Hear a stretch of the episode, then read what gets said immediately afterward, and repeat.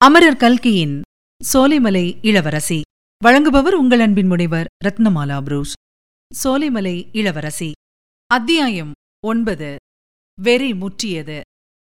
அன்று பிற்பகலில் அஸ்தமிக்க இன்னும் ஒரு ஜாமம் இருந்தபோது சோலைமலை இளவரசி தன்னுடைய படுக்கையறை மஞ்சத்தில் விரித்திருந்த பட்டு மெத்தையில் படுத்து அப்படியும் இப்படியும் புரண்டு கொண்டிருந்தாள். சூரியன் எப்போது மலைவாயில் விழுந்து தொலையும் எப்போது சந்திரன் குன்றின் மேலே உதயமாகும் என்று அவளுடைய இதயம் ஏங்கி துடித்துக் கொண்டிருந்தது. இளம் பிராயம் முதல் மாணிக்கவல்லியை எடுத்து வளர்த்து உயிருக்குயிராய் காப்பாற்றி வந்த செவிலித்தாய் அப்போது அங்கு வந்தாள். மாணிக்கவல்லியின் நிலையை பார்த்துவிட்டு அம்மணி ஏதாவது உடம்புக்கு வந்திருக்கிறதா? முகம் ஒரு மாதிரி பளபளவென்று இருக்கிறதே கண் சிவந்திருக்கிறதே என்று கேட்டாள். ஆமாம் வீரம்மா உடம்பு சரியாகத்தான் இல்லை அத்தோடு மனமும் சரியாக இல்லை என்றாள் இளவரசி. உடம்பு சரியில்லாவிட்டால் மகாராஜா வந்ததும் வைத்தியனை கூப்பிட்டு பார்க்க சொல்லலாம். ஆனால் மனத்தில் என்ன வந்தது? ஏதாவது கவலையா? கஷ்டமா? குறையா? குற்றமா?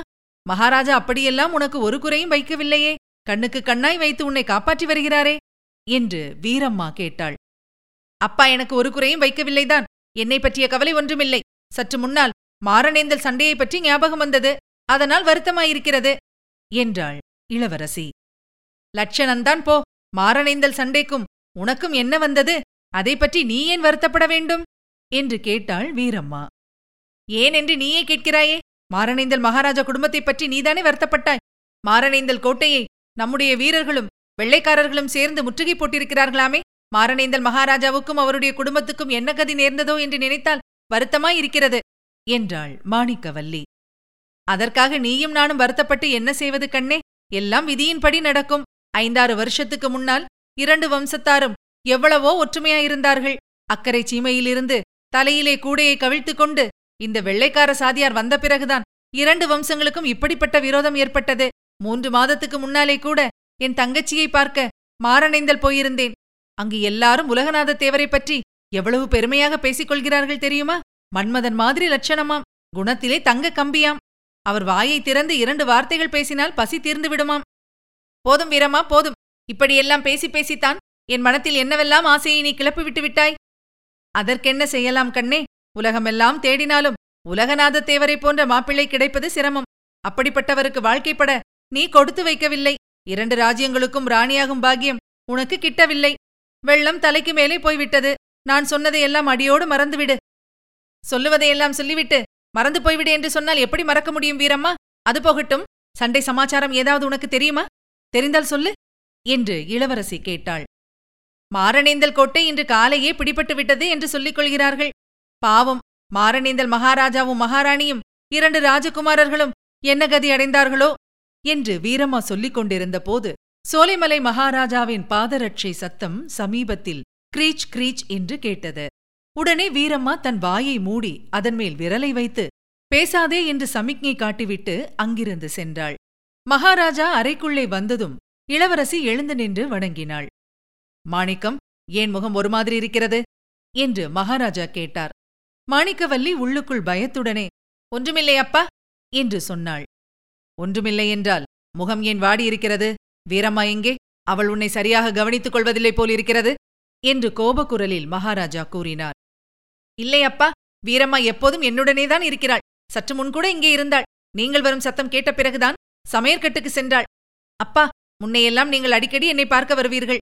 என்னுடன் பேசிக் கொண்டிருப்பீர்கள் என்னை கதை வாசிக்க சொல்லி கேட்பீர்கள். அங்கே எங்கே அழைத்துப் போவீர்கள். இப்போதெல்லாம் நீங்கள் என்னை பார்க்க வருவதே இல்லை.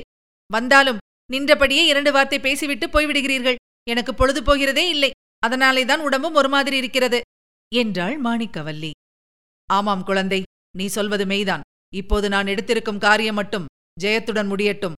அப்புறம் முன்போல் அடிக்கடி இங்கே வந்து உன்னுடன் பேசிக் கொண்டிருப்பேன் உனக்கு தகுந்த மாப்பிள்ளையை கூடிய சீக்கிரம் நான் பார்த்தாக வேண்டும். இந்த சண்டை முடிந்தவுடனே அதுதான் எனக்கு காரியம் என்று மகாராஜா சொல்லிவிட்டு புன்னகை புரிந்தார். இளவரசி முகத்தை சுழித்துக் கொண்டு அதற்கு அவசரம் ஒன்றுமில்லை அப்பா. உங்களை விட்டு பிரிந்து எங்கேயாவது தொலைதூரத்துக்குப் போவதற்கு எனக்கு மனமில்லை. ஆனால் சண்டை இன்னமும் முடியவில்லையா? மாரணேந்தல் கோட்டை இன்று காலை பிடிபட்டு விட்டதென்று வீரம்மா சொன்னாளே என்றாள். ஆமாம் கோட்டை பிடிபட்டு விட்டது. அந்த மடையன் மாரணேந்தல் மகாராஜாவும் கடைசியில் தன்னந்தனியாக வாளேந்தி சண்டை போட்டு செத்தொழிந்தான். ஆனால் நான் எந்த களவாடி திருட்டுப் பயலை பிடிக்க வேண்டும் என்று எண்ணியிருந்தேனோ அவன் பிடிபடவில்லை. இரவுக்கிரவை தப்பி ஓடிவிட்டான். ஆனாலும் எங்கே ஓடிவிடப் போகிறான்? எப்படி மகப்பட்டுக் கொள்வான்? அவன் மட்டும் என் கையில் சிக்கும்போது என்று சொல்லி சோலைமலை மகாராஜா பற்களை நரநரவென்று கடித்தார். இளவரசி சகிக்க முடியாத மனவேதனை அடைந்தாள். அதை வெளிக்காட்டிக் கொள்ள முடியாததனால் வேதனை அதிகமாயிற்று. பேச்சை மாற்ற விரும்பி மகாராணியும் இரண்டாவது பிள்ளையும் என்ன ஆனார்கள்? என்று கேட்டாள். அவர்கள் இருவரையும் வெள்ளைக்கார தடியர்கள் கைப்பற்றிக் கொண்டார்கள். அவர்களை சென்னை பட்டணத்து கோட்டைக்கு பந்தோபஸ்துடன் அனுப்பி வைக்கப் போகிறார்களாம். இல்லாவிட்டால் அங்கே இருக்கும் பெரிய துரை கோபித்துக் கொள்வாராம். அவர்களை மட்டும் என்னிடம் ஒப்படைத்திருந்தால் இந்த திருட்டுப் பயல் உலகநாதத்தேவன் எங்கே போனான் என்பதை அவர்கள் வாய்மொழியாகவே கறந்திருப்பேன். இப்போதுதான் என்ன? அவன் நேற்று இரவு நமது கோட்டைக்கு அருகாமையில் வந்த வரைக்கும் தடயம் கிடைத்திருக்கிறது. நமது கோட்டையை சுற்றியுள்ள காடு மலைகளிலேதான் அவன் ஒளிந்திருக்க வேண்டும். இன்று இரவு இருநூறு ஆட்கள் தொண்ணூறு நாய்களுடன் அவனை வேட்டையாடப் போகிறார்கள். அவன் எப்படி தப்புவான் என்று பார்க்கலாம். இவ்விதம் சொல்லி மகாராஜா ஹ ஹ ஹா என்று சிரித்தது பேய்களின் சிரிப்பைப் போல் பயங்கரமாக ஒலித்தது. மாணிக்கவல்லியின் உள்ளத்தை அரித்துக் கொண்டிருந்த வேதனை கவலை இவற்றுடன் இப்போது ஆவலும் பரபரப்பும் சேர்ந்து கொண்டன. மாரணேந்தல் இளவரசர் அகப்பட்டால் அவரை நீங்கள் என்ன செய்வீர்களப்பா? என்று கேட்டாள். நல்ல கேள்வி கேட்டாய் மாணிக்கம் நல்ல கேள்வி. அதை பற்றித்தான் நானும் யோசித்துக் கொண்டிருந்தேன். யோசித்து ஒரு முடிவும் செய்துவிட்டேன். அவனை நமது கோட்டை வாசலுக்கு அப்பாலுள்ள ஆலமரத்தின் கிளையில் தூக்கு போடப் போகிறேன். தூக்கில் மாட்டிய உடனே அவன் செத்து விடுவான். ஆனாலும் அவன் உடலை மரக்கிளையிலிருந்து இறக்க மாட்டேன். அங்கேயே அவன் தொங்கிக் கொண்டிருப்பான். கழுகும் காக்கையும் அவன் சதையை கொத்தி தின்ற பிறகு எலும்புக்கூட்டை கூட எடுக்க மாட்டேன். சோலைமலை மகாராஜாவை அவமதித்தவனுடைய கதி என்ன ஆகும் என்பதை உலகமெல்லாம் அறியும்படி அவனுடைய எலும்புக்கூடு ஒரு வருஷமாவது நமது கோட்டை வாசலில் தொங்க வேண்டும். என்றார் மகாராஜா. சொல்ல முடியாத பயங்கரத்தையும் அருவருப்பையும் அடைந்த மாணிக்கவல்லி கம்மிய குரலில் அப்பா இது என்ன கோரமான பேச்சு? என்றாள். பேச்சு இல்லை மாணிக்கம். வெறும் பேச்சு இல்லை. நான் சொன்னபடியே செய்கிறேனா இல்லையா என்று பார்த்து கொண்டிரு. இதோ நான் போய் ராத்திரி வேட்டைக்கு ஆயத்தம் செய்ய வேண்டும். நீ உன் உடம்பை கவனமாக பார்த்துக்கொள் வீரம்மா உன்னை சரியாக கவனித்துக் கொள்ளாவிட்டால் அந்த கழுதையை கழுத்தை பிடித்து தள்ளிவிட்டு வேறொருத்திய வைக்கிறேன். தெரிகிறதா? என்று சொல்லிவிட்டு சோலைமலை மகாராஜா மறுபடியும் பாதரட்சை கிரீச் கிரீச் என்று சப்திக்க வெளியேறினார். மகாராஜா போன பிறகு இளவரசி சிறிது நேரம் பிரம்மை பிடித்தவள் போல் உட்கார்ந்திருந்தாள். கொஞ்சம் கொஞ்சமாக பிரம்மை நீங்கி புத்தி தெளிவடைந்தது. இன்று முதல் மாரணேந்தல் மகாராஜாவாகிவிட்ட உலகநாத தேவருக்கு நேர்ந்துள்ள பெரிய அபாயத்தை நினைக்க நினைக்க அவரை அந்த அபாயத்திலிருந்து எப்படியாவது தப்புவிக்க வேண்டும் என்பதில் அவளுடைய உறுதி வலுவடைந்தது. அன்று காலையிலேயே அவளுடைய உள்ளத்தில் உதித்திருந்த காதல் வெறி வளர்ந்து முதிர்ந்தது. யோசித்து யோசித்து பார்த்து உலகநாத தேவரை காப்பாற்ற ஒரே ஒரு வழிதான் உண்டு என்பதை அவள் உணர்ந்தாள். அவரை சில நாள் வரையில் கோட்டைக்குள்ளேயே இருக்கும்படி செய்தாக வேண்டும். தந்தையின் கோபம் சிறிது தணிந்த பிறகு அவருக்கு தன்னிடமுள்ள அன்பை பயன்படுத்தி அவருடைய பழிவாங்கும் உத்தேசத்தை கைவிட செய்ய வேண்டும். இந்த வழியை தவிர வேறு வழி கிடையாது என்று இளவரசி உறுதி செய்து கொண்டாள். பிறகு முன்னைவிட அதிக ஆவலுடன் அவள் இரவை எதிர்பார்த்துக் கொண்டிருந்தாள்.